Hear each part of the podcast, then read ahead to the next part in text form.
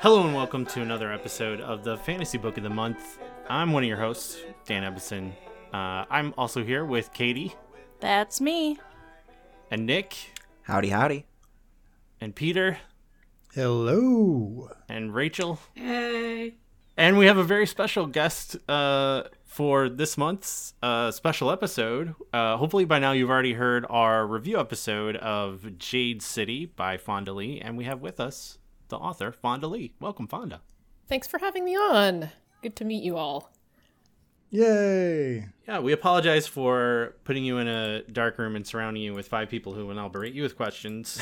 Uh, but that's that's the that's the world we live in now. So, uh, I'm just gonna quick read some stuff so people who may not be familiar with your work know who you are. Uh, Fonda Lee is the author of the epic urban fantasy Greenbone saga, beginning with Jade City, which we'll be talking about today, and continuing in Jade War and concluding in Jade Legacy. Uh, she is also the author of the acclaimed young adult science fiction novels Zeroboxer, Exo, and Crossfire.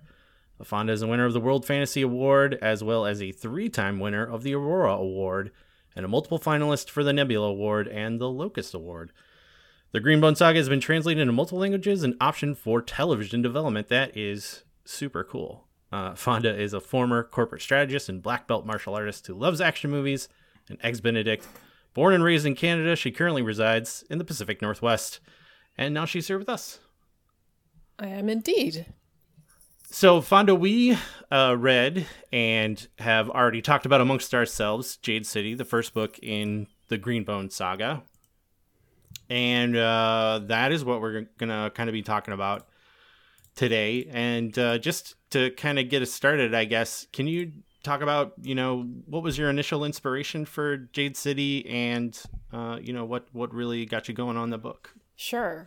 It's interesting for me to be talking about Jade City and going way back to my origin story with this trilogy because I just launched Jade Legacy. So um, I am in the process of, of closing out the trilogy and coming to, for me at least, um, sort of the end of this journey. And this is real like blast to the past of, oh gosh, what was I thinking?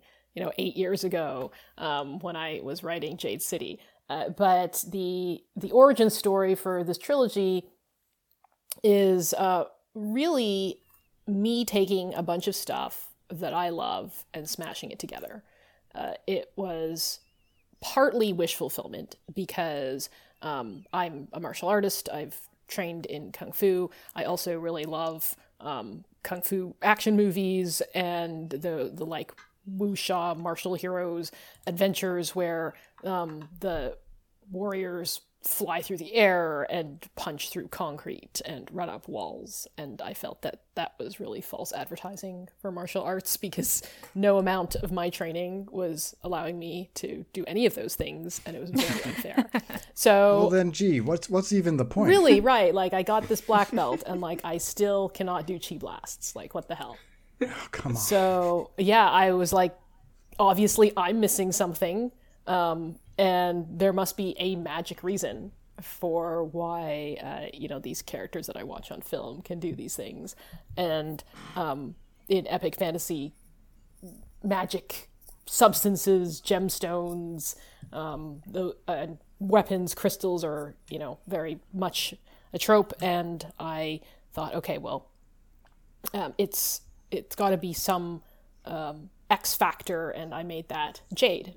So I mashed together um, that initial spark with my love of uh, gangster films like The Godfather and Goodfellas, um, with Asian cinema like Infernal Affairs and the John Woo Chow Yun Fat movies and epic fantasy, um, and came up with with this um, vision really of a, uh, a epic urban fantasy family saga set in a modern era Asia inspired metropolis. And I had no plot I had no characters I just had vibes. And I wrote down a few lines in this notebook and was like this sounds really cool. I had no idea where this is going. And it sat there for uh, like a couple of years while I wrote an entire other novel. And then when I came back to it, um, I I started writing it and got like about halfway through and stalled out and put it in a drawer and wrote yet another entire novel. And then when I came back to it the second time, the pieces kind of fell into place, and um, it was, uh, and then it just snowballed from there.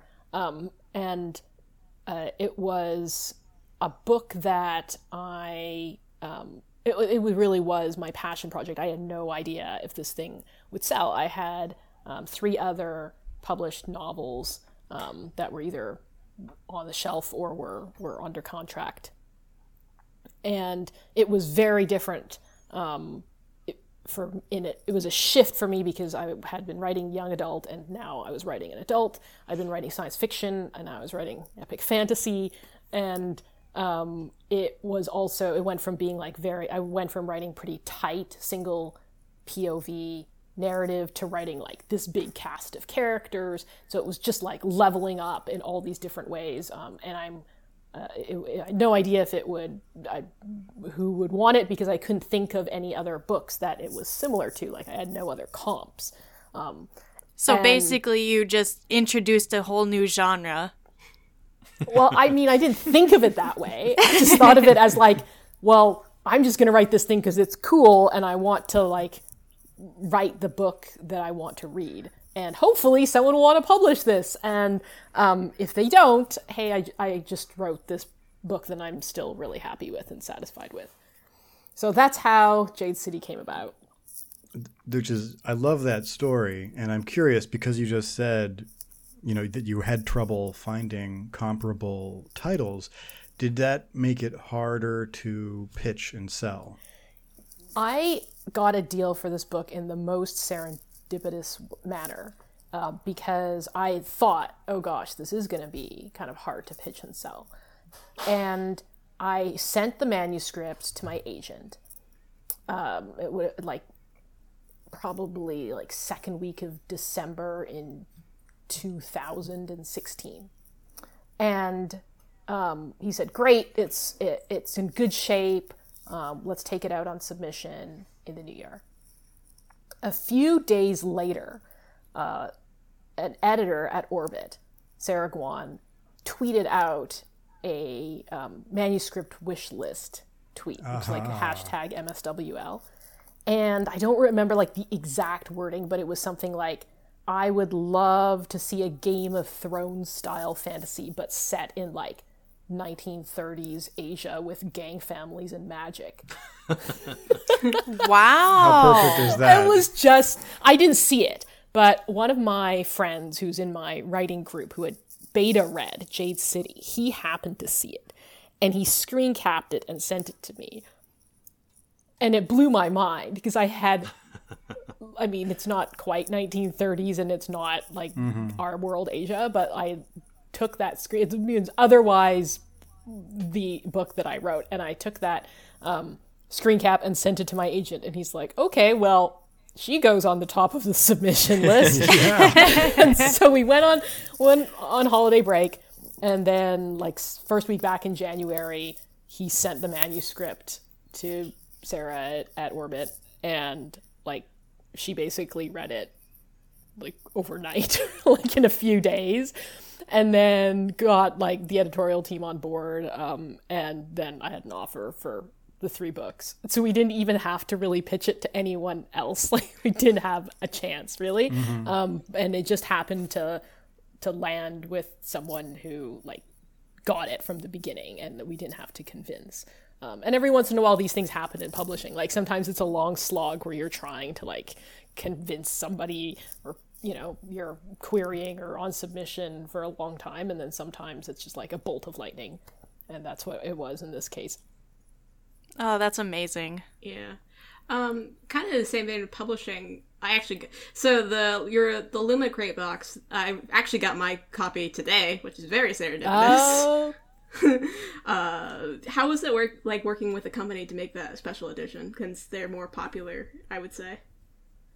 It was pretty cool. Um, I got to so I got to see like all the the prototypes and stuff where they would send me like the mock-ups of the designs um, both the the covers and then like the special items that are in there they would send me like okay here's the draft of like what the art is going to look like. And of course i would like squee and like have nobody to share it. Like, i couldn't show it to anyone yet um, and it wasn't announced yet. Uh, so uh, it was it was really um, just a joy because it's it, it's like that extra thing that you know the the, the really dedicated readers and like the fans are gonna love and like i just selfishly was i'm a, such a sucker for like beautiful books and uh and so yeah I, I was just delighted I might have ordered it before I read Jade City. Uh,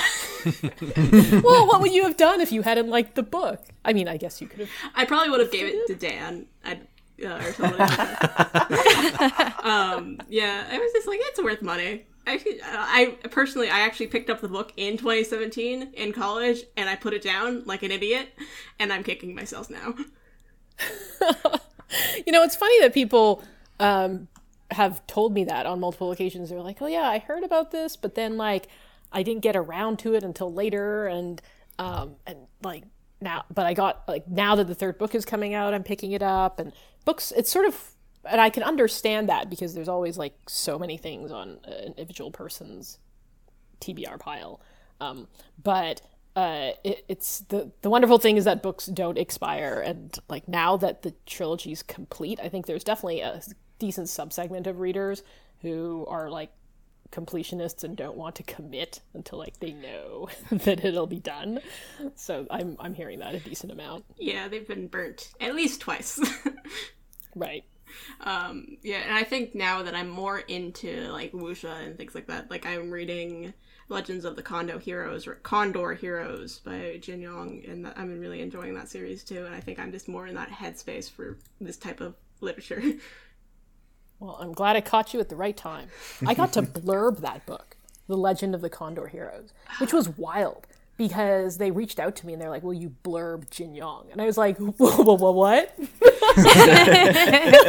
I yeah, I just finished the second book, which I didn't like as much as the first, mainly because there's a Yeah, stereotypical creepy guy, which I hate in books so much. But uh, I'm excited to continue with the third one. Yeah, they're very pulpy. I mean, I think that um, I, I think they're marketed a little bit funny here because they get held up as like I saw someone quoting it as like, oh, it's like an Asian Lord of the Rings. I'm like, no, it's not. It's nothing like that. Like it's the they're just they're just pulpy and fun and ridiculous.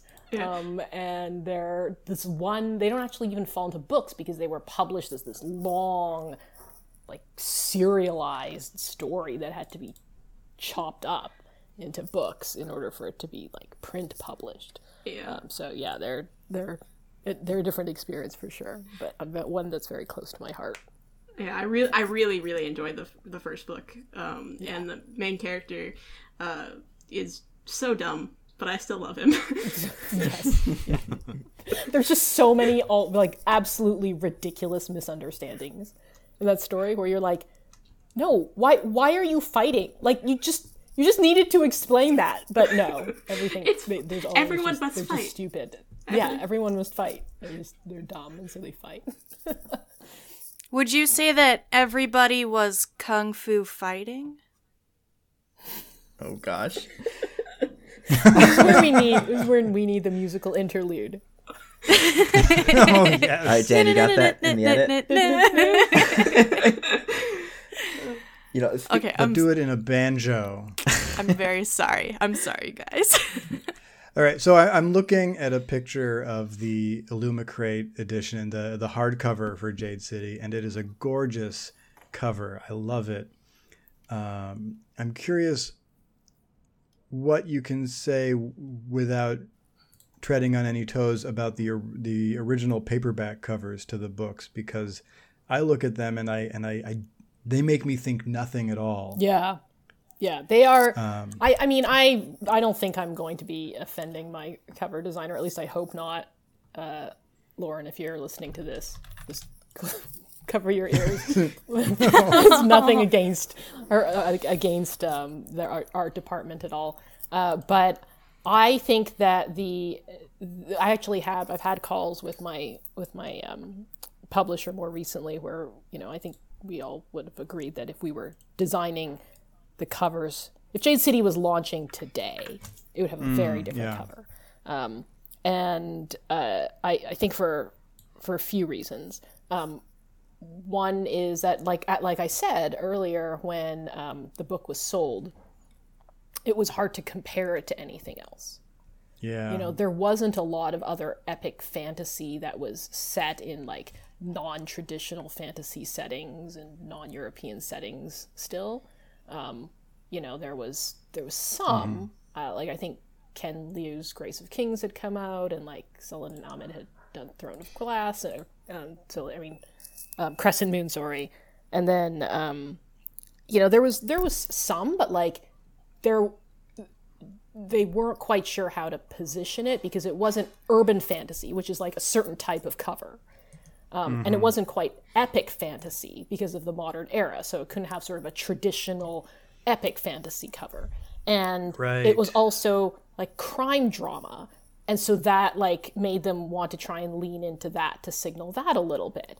So I think because it wasn't clearly falling into any one of these subgenres, uh, it ended up with like a cover that is very visually bold but doesn't actually signal anything about what's inside. right. And I think, um, I think now you see. I mean, i've I have always loved art covers, and so I've I've like yearned to have an art cover. I have a um, a novella coming out in the Greenbone Saga world next uh, spring called The Jade Setter of Janloon. And it's coming out with Subterranean Press, um, which, if you guys are familiar with them, they do like limited edition, just beautiful, like hard, beautiful art on their on their uh, their work.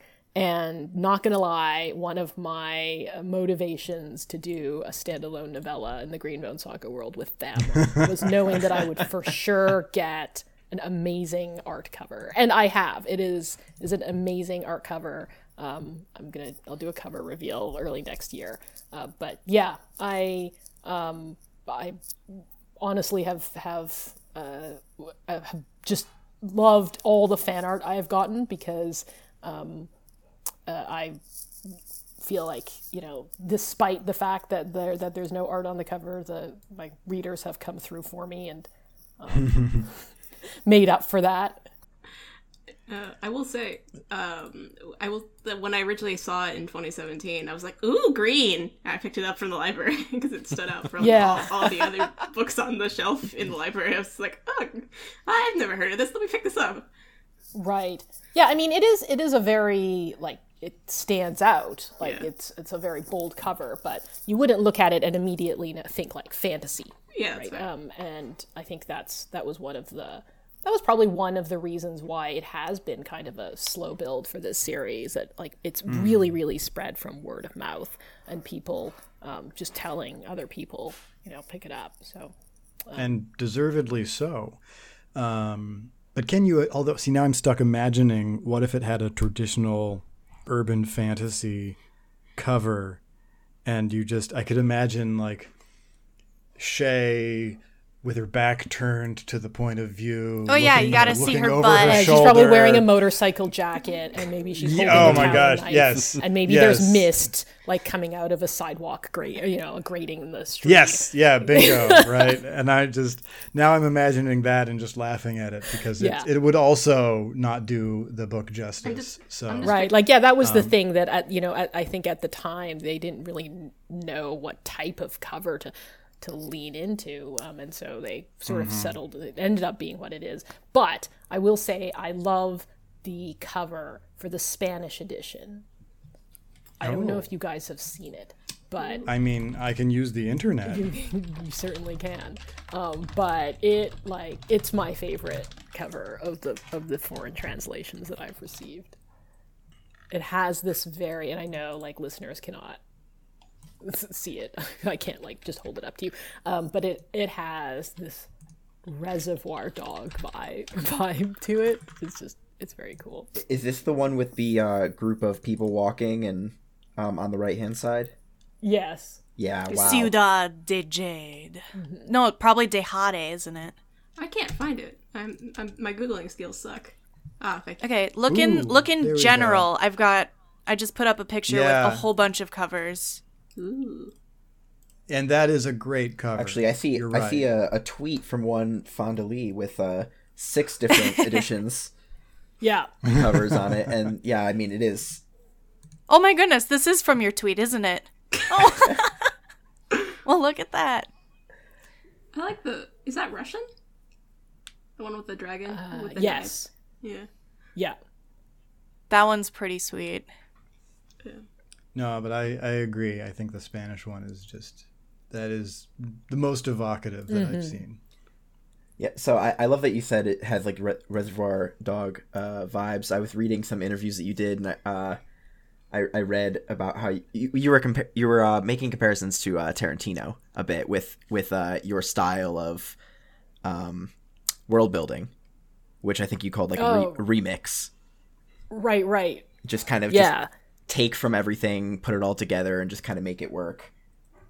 Um, which it is really uh, very. It, it was very cool reading this book and just seeing all of these different elements of both like sort of uh, like a Japanese yakuza gang, but I also got like Godfather vibes at times and very also pretty pulpy like uh like maybe I almost almost you could almost get like some like Kill Bill vibes at times too. Well, see, yeah, now I suddenly want to see a Tarantino film of Jade City. Oh yeah. Oh, that would be wild. Right? oh man. I mean, let's all just just concentrate for a moment It and and, and It would be pretty over over the top. I mean, it would yeah. But there there's cer- certainly scenes like the uh, uh, the the scene on Poor Man's Road that I can imagine in like a Tarantino esque. Just the name "Poor Man's Road" is pretty Tarantino. Yeah, but one thing Tarantino does um, that uh, that I I, th- I think also is something that I actively do is take Eastern. It's feet, isn't it? It's feet, No, right? no.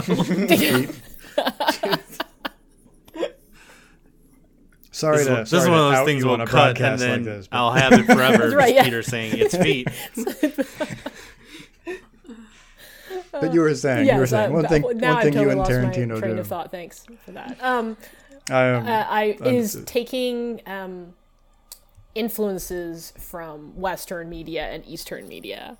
Right? Like he does Mm-hmm. that as well a lot. Like so much of of of, like, of Kill Bill is exactly that. Like let's Mm-hmm. take like you know samurai and also like spaghetti western, and like smash it together, um, and th- and yet it like works because of sort of the the cohesive vision of of you know the of the creator. Um, so that's what I, I wanted to do with like the Greenbone saga. I was taking some of these like over the top powers and wanting to make them feel like very real and grounded and like they weren't superhuman or anything. Like they were there was like a uh, there were very clearly limits and like the magic was something that was um, was like very tangible, like a rock that you had to dig out of the ground and it had to be processed and distributed and sold. And so um, uh, I sort of took some of those things that I really enjoyed, but then like put my own flavor on it and tried to make and wanted to make it very. Um, very relatable, I guess, very recognizable to our own world. So, it, it, in some of your your writing about this world building, um, y- you mentioned that the magic system is only really a small part of it, and really it's about the culture that you build around it that it really makes the world feel alive. Um, how much do you find that the um, not the magic system uh, influences the culture that you create, but how much do you find that the culture influences the way the magic system works? Oh, there it's definitely both, right? Like there's Yeah. there's absolutely an two-way relationship um, there because yeah, I think about okay, well, if there was this magic substance, how would the culture develop around it? But then also like how does um, you know the the how does like the culture then determine how that magic is used um, and how it evolves? And like that's actually i know you guys have just read jade city but like that's a huge part of jade legacy is the way that like um, the the way the world is changing and how um, you know society's expectations and norms change also affects um, the way that that like magic is viewed and used Right. so um, for example you know now there are uh, you know there's there are people elsewhere around the world who can use jade. Um, there's a drug that's that exists that allows people who couldn't use jade before to use jade. And now it's spread and like there's globalization you know there's international travel. Um, and there's a bunch of elements in jade legacy and i don't think it's spoilery but like how is it now being um, uh, how for example is jade viewed because of pop culture so like now there's movies with depicting jade warriors and that like influences how people view jade because um, it's in the popular media now. That's so meta. it's in entertainment. It's also in like sports right? And like so and it's in healthcare and like all of those have an influence on like on on Kekon and coming back to like the green bone culture. So um, yes, I, I definitely think about all that because um, the world, like fantasy worlds um, that I create, uh, I want them to feel like they are they're not static. You know, they're like living, breathing, real societies, and they're changing and they're evolving and there's different pressures on them and like the magic system is just kind of one element of that and it's also subject to all the like forces that are in our own world politics and economics and media and technology and all that. Yeah, what what made me think of that in particular was like sort of those interlude chapters where they're talking about the history of Kekon and how, um, well, basically, I mean, that history is going to define not really how the magic works, but again, like you said, how the people think about that magic and the sort of honor system that they believe in, and so I, I found that to be particularly uh, interesting when when reading this. Yeah, and you absolutely succeeded with the vibrancy and the depth of the world. I so as soon as I finished reading Jade City, I reached out to my local bookstore and ordered Jade War, and I actually it arrived I don't know a little under a week ago, and I finished it today. Um, and and I have to congratulate you and thank you, I suppose, for uh, that very challenging task of making a, a second book in a series that is just as engrossing as the first.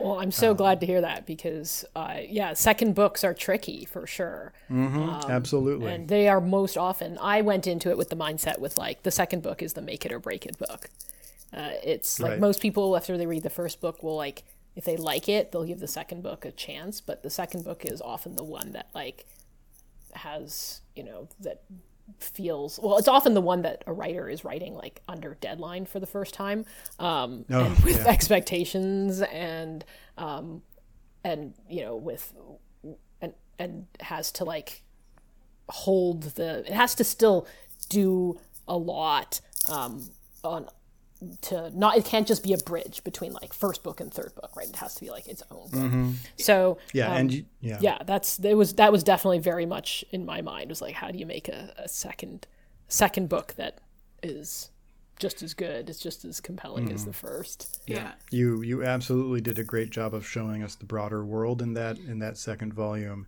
Um, I don't know if I, I thought I thought I was going to lead up to a question, but then I I just r- really enjoyed it. you know, my brain is still there because I finished it three hours ago. I will say I really wanted to read the second book as soon as I finished Jade City, but unfortunately my library has a 28 week waiting period. Oh wow!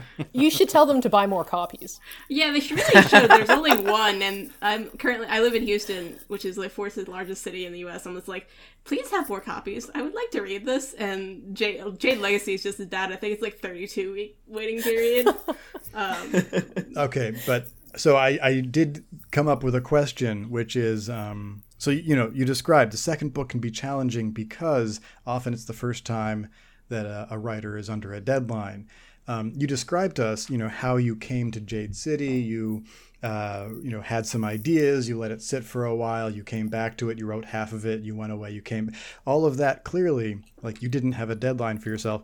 Was this the case for the second volume? Did you have then a contract and a deadline? Yes, I definitely did for Okay. Jade War.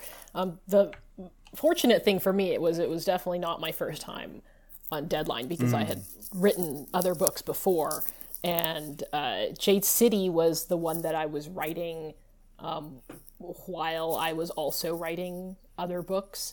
And so it took longer for sure, and it had to lay a lot of groundwork. But once I knew that I had three books um, to work with, I could then map out roughly what like the plan was for Jade War and Jade Legacy, and not down to uh, a really detailed plot. But um, I knew that I would take Jade War um, broader in terms of geographic scope, and that I would do this uh, with Jade Legacy. It would be um, a larger period of time.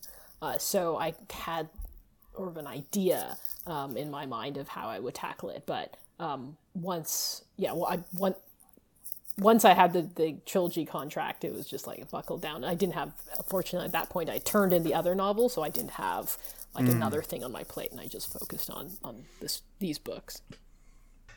All right. Uh, I don't. I can't speak for anyone else, but I have a small list of questions that I'm going to go crazy if I don't get to ask you before you leave. Anyone else need to need to hit up some some questions on their list?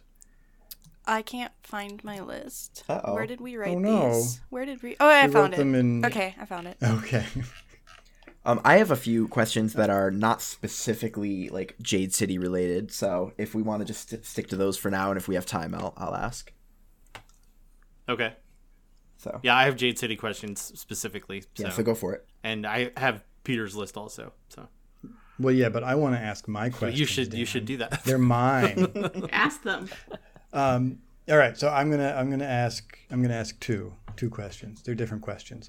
Um, just just to solidify it in my head, what is the approximate uh, equivalent time period that you imagine for this for the books? Because the very beginning, I thought it felt like 20s 30s, like Hong Kong or something, and then later other elements that I started to notice brought it up to maybe the 70s or 80s, and then other elements made me think it was the 90s. And no, I don't have an and. That's yeah. Mm, right. So the, the question of time period has come up a few times for me, and I have kind of two answers to that. The first is it doesn't super matter because Yeah. Um, I was working with a secondary world, and so I just needed it to be broadly pre digital modern era.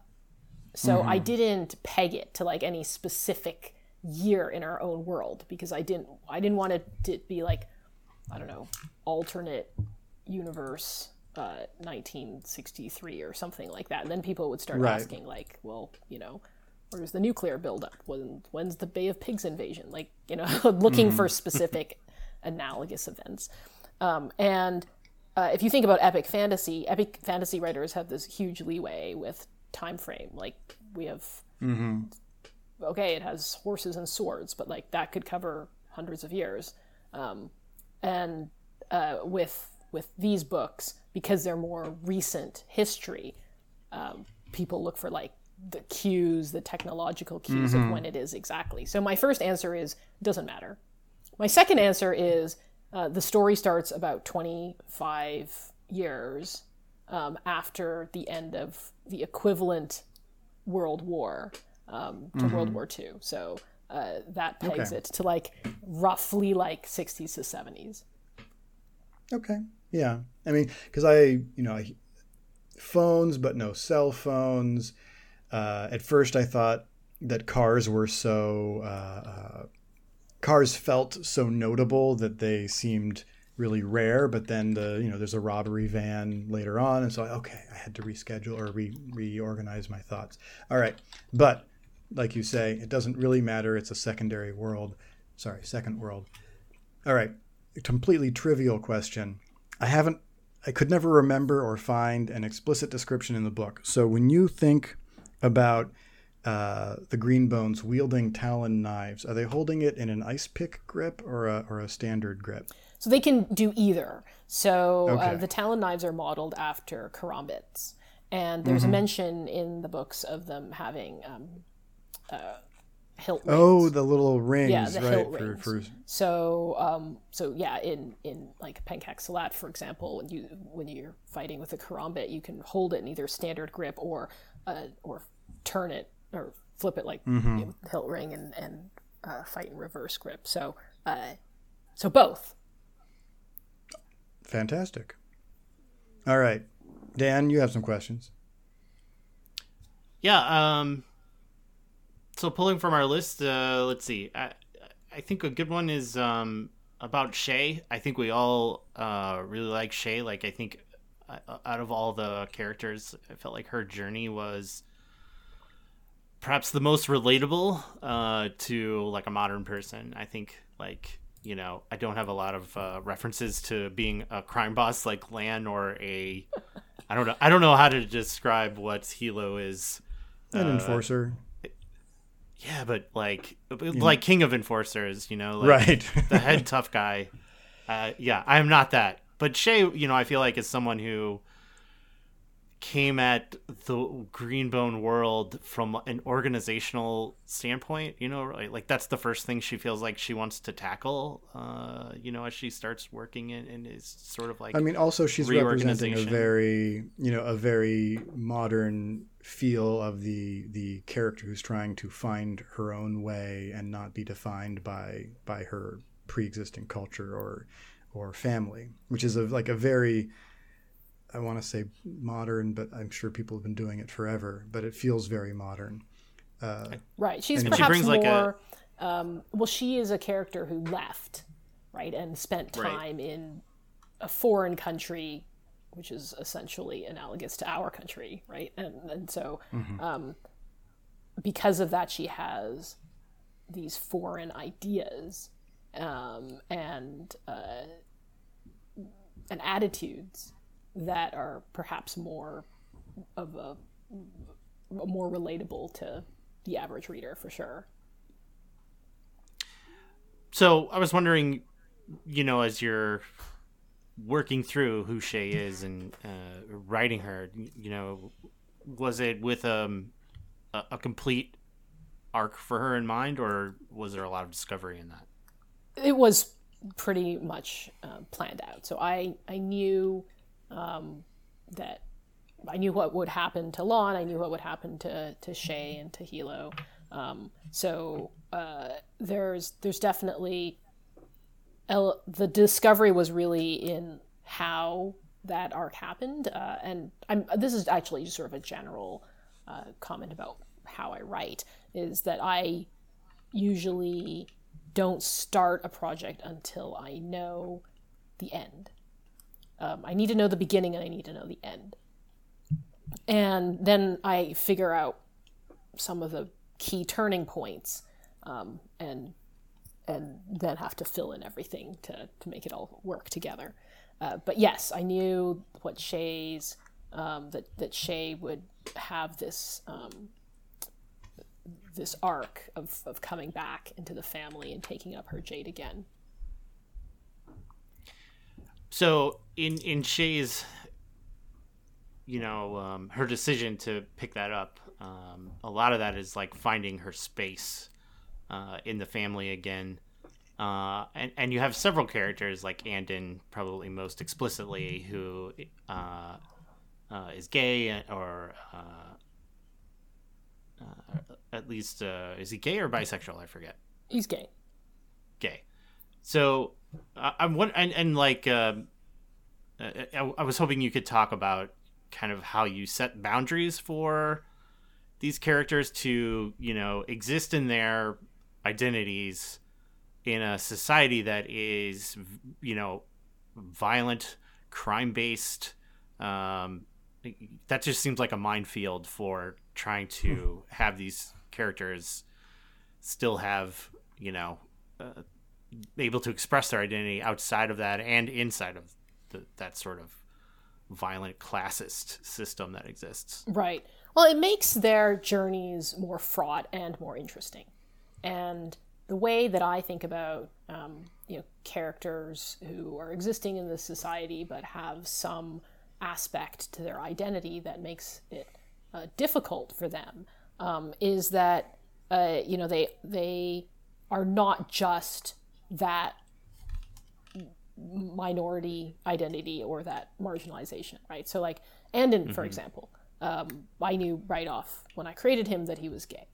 But in his society, that is not even like the thing that is the most difficult for him, right? Like he is also, he's not just gay, he's also biracial. Um, he is an orphan. He is adopted into this powerful family. Uh, he is a Jade prodigy.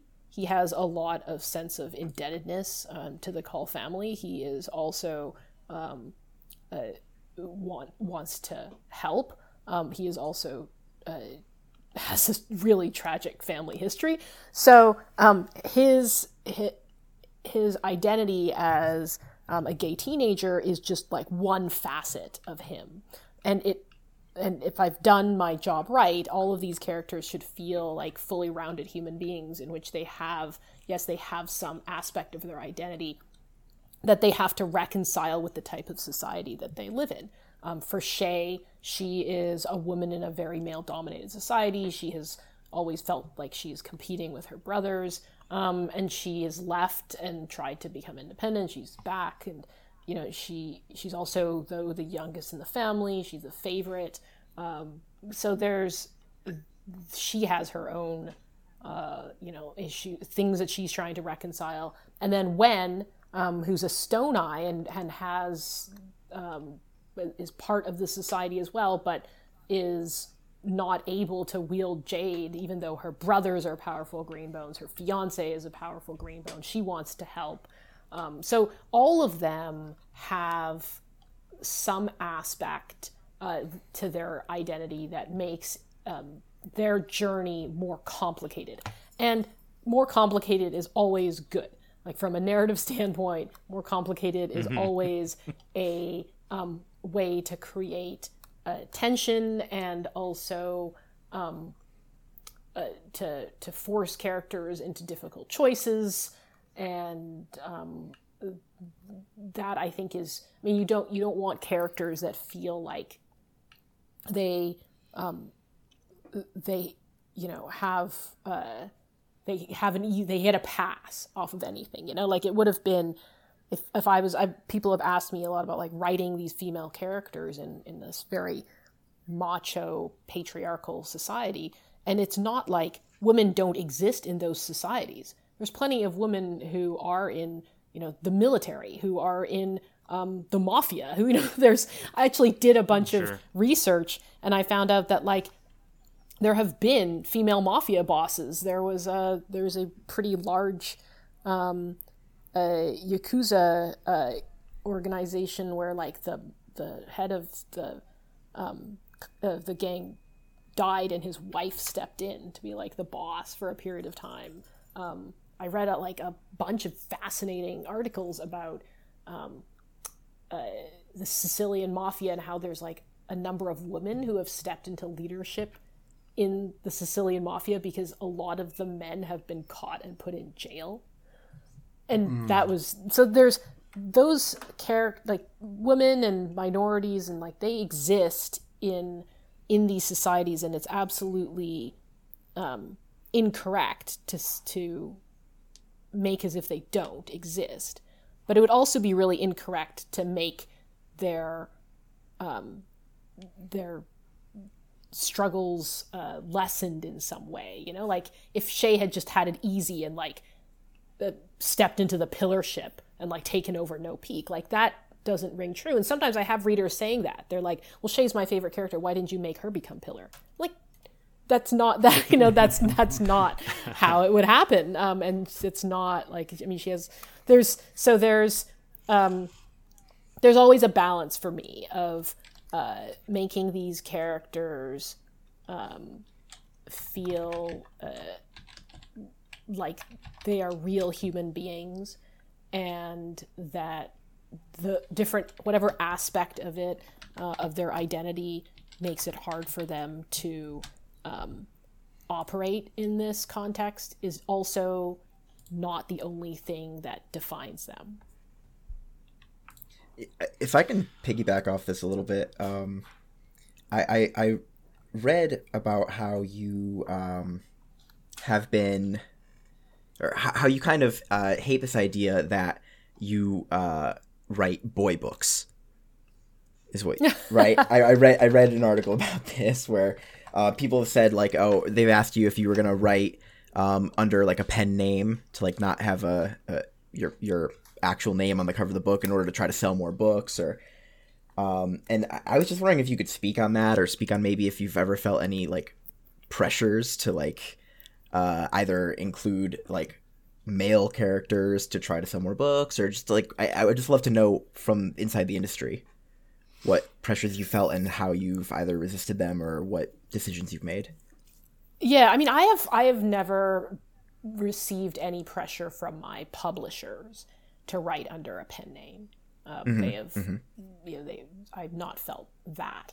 Um, I have at times felt that the types of books that I write um, might predispose people uh, to. Let me reword that. Um, that the types of books that I write would be more accepted coming from a male uh, name on the cover. Um, and there's been there have been like a number of times, for example, that has has been pointed out that female fantasy authors get lumped into YA and misshelved into YA constantly, constantly. Um, there's a you know there there's very much a assumption I think um, you know either consciously or subconsciously, um, n- f- largely from whether it's like people shelving books or it's bloggers making lists that you see a fantasy uh, novel and it has a female author on it and it, it gets lumped, it gets put on the YA shelf. Uh, and that is um, that that's not and no shade at all on YA because I have also written YA. Um, but there, you know, there's there is still definitely that barrier of you know women write for for children they write romance um, they don't write uh, gritty gangster you know crime fiction you know like that's there there is that well, there there is still i think that um, that prejudice that has to get overcome and and that i have occasionally wondered about like I'll, i'd be lying if i'd said i've never wondered if my books would sell better if there was a male name on the cover As someone but- who works in a bookstore, I can say that a lot of them do get pushed into um, romance in my bookstore, at least. Right Because I don't know, just for some reason, oh, you have shifters. You know what? They probably, you know, get Right. into a lot of couplings or whatever. Or they just get put in regular fiction. And even if it's like, you know, the witches something rather, and it's like yeah I just I don't understand it. I know I've moved quite a few female authors from fiction to our sci-fi fantasy section yeah just because it otherwise they're just in this huge section and if you're looking for fantasy, you won't ever find them. Right. And it's it is really um, frustrating because you are not only are you moving I mean you're you're essentially depriving that um, that that book from reaching its intended audience, right? Not saying that like, oh, there's anything wrong with romance or YA, but like the author wrote this book, uh, meant it for for a certain audience, and if it gets put in the wrong spot, that's I mean, that you're you're doing a disservice to both the reader and to to the author. Um, so Right. yeah, Nobody should mistake this book for a romance. I don't know. Chapter five, page forty-two or forty-three. 43. Yeah. Remember. Yeah. We talked about that last time. I don't know if uh, Fonda, if you know exactly what we're referring to, but I I'm pretty sure I do. I got a bunch of people uh, who, who who like to talk about chapter five. Yeah, I think that that was the main cause I put it down the first time because I wasn't like in the headspace to do that in the in that moment because I was just entering college and things like that. I'm uh, I'm really glad that I actually put that scene in chapter five because that's where if you picked it up because you thought it was a YA novel, that's where you put it down. oh my. Oh no. Oh. Just think all those like kids that are like, oh, I'm gonna have this fun fantasy romp, That's and it's right. just like, bam. Oh no. Oh no. That's the All right, gatekeeper well- chapter to prevent them from reading about the massacres that happen. I mean, that's small potatoes compared to intercourse. Yes, let's let's protect our children Yes, from sex, right. but not from violence. so true. Uh, All right, well, all right. did uh, uh, Katie? Did you have any questions you wanted to? Um, well, mine might be kind of spoilery. It's about Moot and Temben. Are they the same person? No. No. Okay. Okay. Because like I kind of like had this feeling. Tenben gets killed um, by by Tar. Right. Okay, sorry, spoilers. Spoiler warning. well, I kind of prefaced it. it's at the end of the Uh, episode, so I think it's okay. Yeah, but but Moot gets he also gets killed by uh, Tar, but off screen. okay, because that's that's Got it. what kind of made me think they might have been the same person. Right. I see. I see. Okay, well, not a spoiler on, on my end, at least. um, I do have another one, two, another two, if you don't mind. Yeah. Do you have any pets? I do. I have a scruffy mutt, and her name is Sasha. I love She- it. She uh, lies under my desk. Does she I keep right? your feet warm? She does. Um, That's so I'm cute. going to- Okay. I'll, I'll after after we get off, I'll drop a I'll drop a picture of her into the. Yay!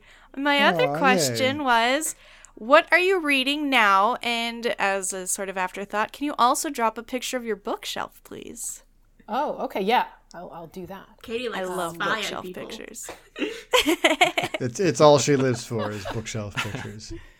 Mine are not nearly as beautifully organized as some out there. I've seen some like That's bookshelves that are, fine.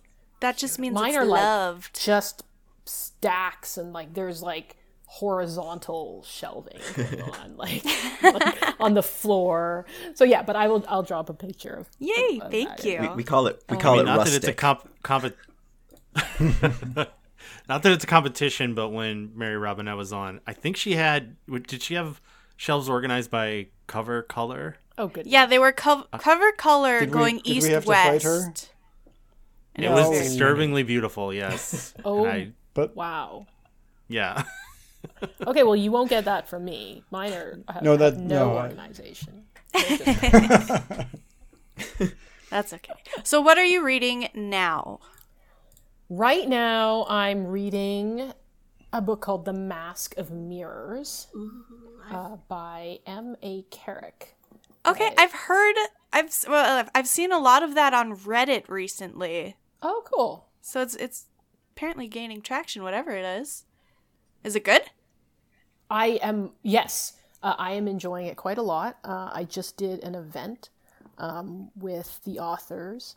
Uh, it's a co writing team Okay. of uh, Alyc uh, Helms and Marie Brennan. and it is filled with. Uh, it, it's like a, it's about a con artist who worms her way into a noble family, and there is um, there's a lot of, uh, of subterfuge and politics and also fashion and it's yeah it's quite enjoyable so uh, that is what i am currently reading Uh, I'm, I might, s- I will say, Cool. it might be in a future episode of F Bomb. I might be planning on reading it for one of our teams. Well then, I will look forward to Which hearing more uh, about which it. theme does that fit in, Rachel? Political fantasy.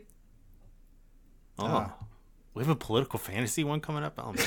You really that's need a- to be more prepared. yeah that's a that's a good pick for a political fantasy Yeah, I'm excited. I think it's in like two more episodes. Uh, anyways, I think. well, we, look forward to that, team. I, I think we should start wrapping it up. So we. Yeah, I want to sneak one more in, and, and then I'll leave it to Dan because I'm I'm greedy.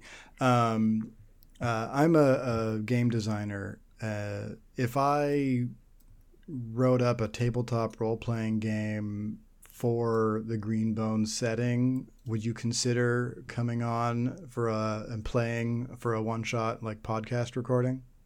oh maybe i i'm not so i don't have a ton of tabletop role-playing um, experience under my belt uh, i've played some d&d so uh, i i can probably get a hang of the basics but yeah uh, let me know Okay, yeah, maybe is all I need. I will. I will. T- there's nothing pressing about this. I'll take some time and I'll reach out in the future, and that would be awesome. okay And Cool. Thank you, just Dan. putting this- Take us. Take us away. oh, okay. Oh, sorry, Katie. I was just gonna compliment Peter, but that's fine. I don't have to. We did have a very successful uh, Kickstarter for a tabletop game recently called The Well. So Oh, yeah, I was gonna say that he is he is also Thank a very you. good DM. He he runs a good game. oh cool Yeah. very Oh, cool thank you. Okay. Now I've yeah, we forget sometimes you. that Peter's legit. I forget sometimes that Peter's legit. what was the game called that you just kickstarted uh, it's called The Well. We kickstarted last December, and I've spent this year uh, fulfilling. So I, you know, published, uh, printed, and sent to uh, about 750 backers. nice Yeah. It featured a monster called a tooth swarm. that's that's That's what you can look forward to. Yeah. They're very scary. I fought that them. does sound scary Well, it's been a pleasure to have you with us, uh, Fonda, and uh, thank you so much for uh, being a great guest and, and answering all our questions for this hour. Thanks for reading and enjoying my book and chatting with me. Yeah, I think uh, yeah, universally we loved it. So hopefully uh, you'll have a chance to listen to our review episode, which, if you're listening to this, uh, also came out this month. Um, so keep an eye on the feeds. Uh, if you want to be kept appraised of uh, everything, you can find us at too many thoughts media.com. A Fonda, where can folks uh, find you on social media or wherever you would like to send people? My website is fondalee.com. I also have a Patreon where I post Greenbone Saga short stories and Q&A videos, and uh, that is Patreon slash Fonda Lee. Um, I am on uh, Twitter at Fonda J Lee and Instagram at Fonda.lee. Uh, all right, and uh, you can check in the description for this episode where we will have links to all of those places. Uh, I have been one of your hosts, Dan Evanson. You can find my stuff at danielevanson.com, where right now Project Juno is still going on, our collaborative world building thing. Uh, by the time this episode comes out, hopefully it's we're in a period where you can all where all of you can contribute. So head over to danielevanson.com slash Juno and check it out. Uh, I've been joined by Katie. Where That's folks find you, me. Katie? Um, you can find me on Twitter at Book, where I tweet if I remember I have it, and also check out my bookstore. Um, it online at oh my god, what's my website? Griffin's Griffin's Griffin's Roost. Roost BT.com. Sorry. Uh, also, here is Peter. Oh, hi, I'm Peter. I'm Peter. It's still me. You can find me on Twitter at Shoeless Pete or uh, my game at shoelesspetegames.com. And uh, yeah, give yourself a high five. I think you're great. And Rachel, where can folks find you? Hi, I've been Rachel. You can find me at most social media sites uh, at Argent Reeb. I've been most active on Instagram recently. So you can see me try to take photos and failing. And Nick, why don't you take us home? Uh, yeah, you can check out uh, this podcast and other podcasts on too many thoughts media.com and you can email us there, uh, t- T-O-O, many thoughts media at gmail.com. And you can join our Discord where we uh, can be harassed directly. We might respond. All right. Fonda, thanks once again. And this has been the Fantasy Book of the Month podcast. Keep reading.